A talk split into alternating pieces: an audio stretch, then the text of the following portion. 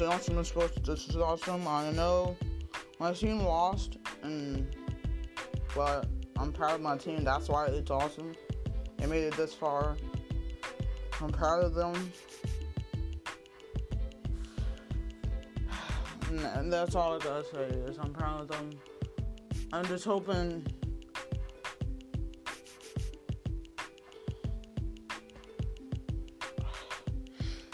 Uh, I mean, I'm sorry, y'all. It's just that I'm just like I'm just hoping next season we just like we have our offensive lines.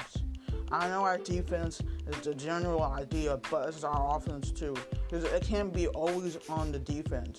Everybody keeps saying it's the defense, is the defense. No, it's the offense. They always have to score.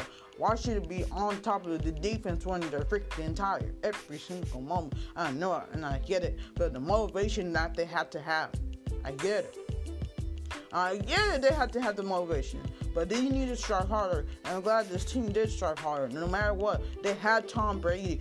If they would have won that game, like I said, if if Tom Brady didn't and uh, the rest did not cheat during this game, we would have had the darn game. We would have had the darn game and we won and won that game.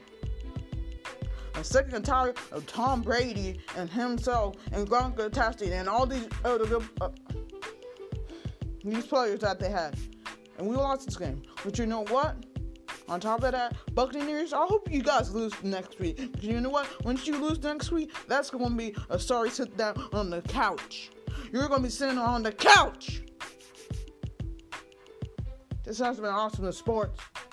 I'm having my little rant of the day today, y'all. I'm sorry, I'm pissed off. The way that, that that thing let go because of the rush. You paid him. You paid them to do that rush. You paid them and starting Dan Snyder too. I bet you he paid them saying, "Hey, here, here you go. You can let Washington lose." Sick of that, man.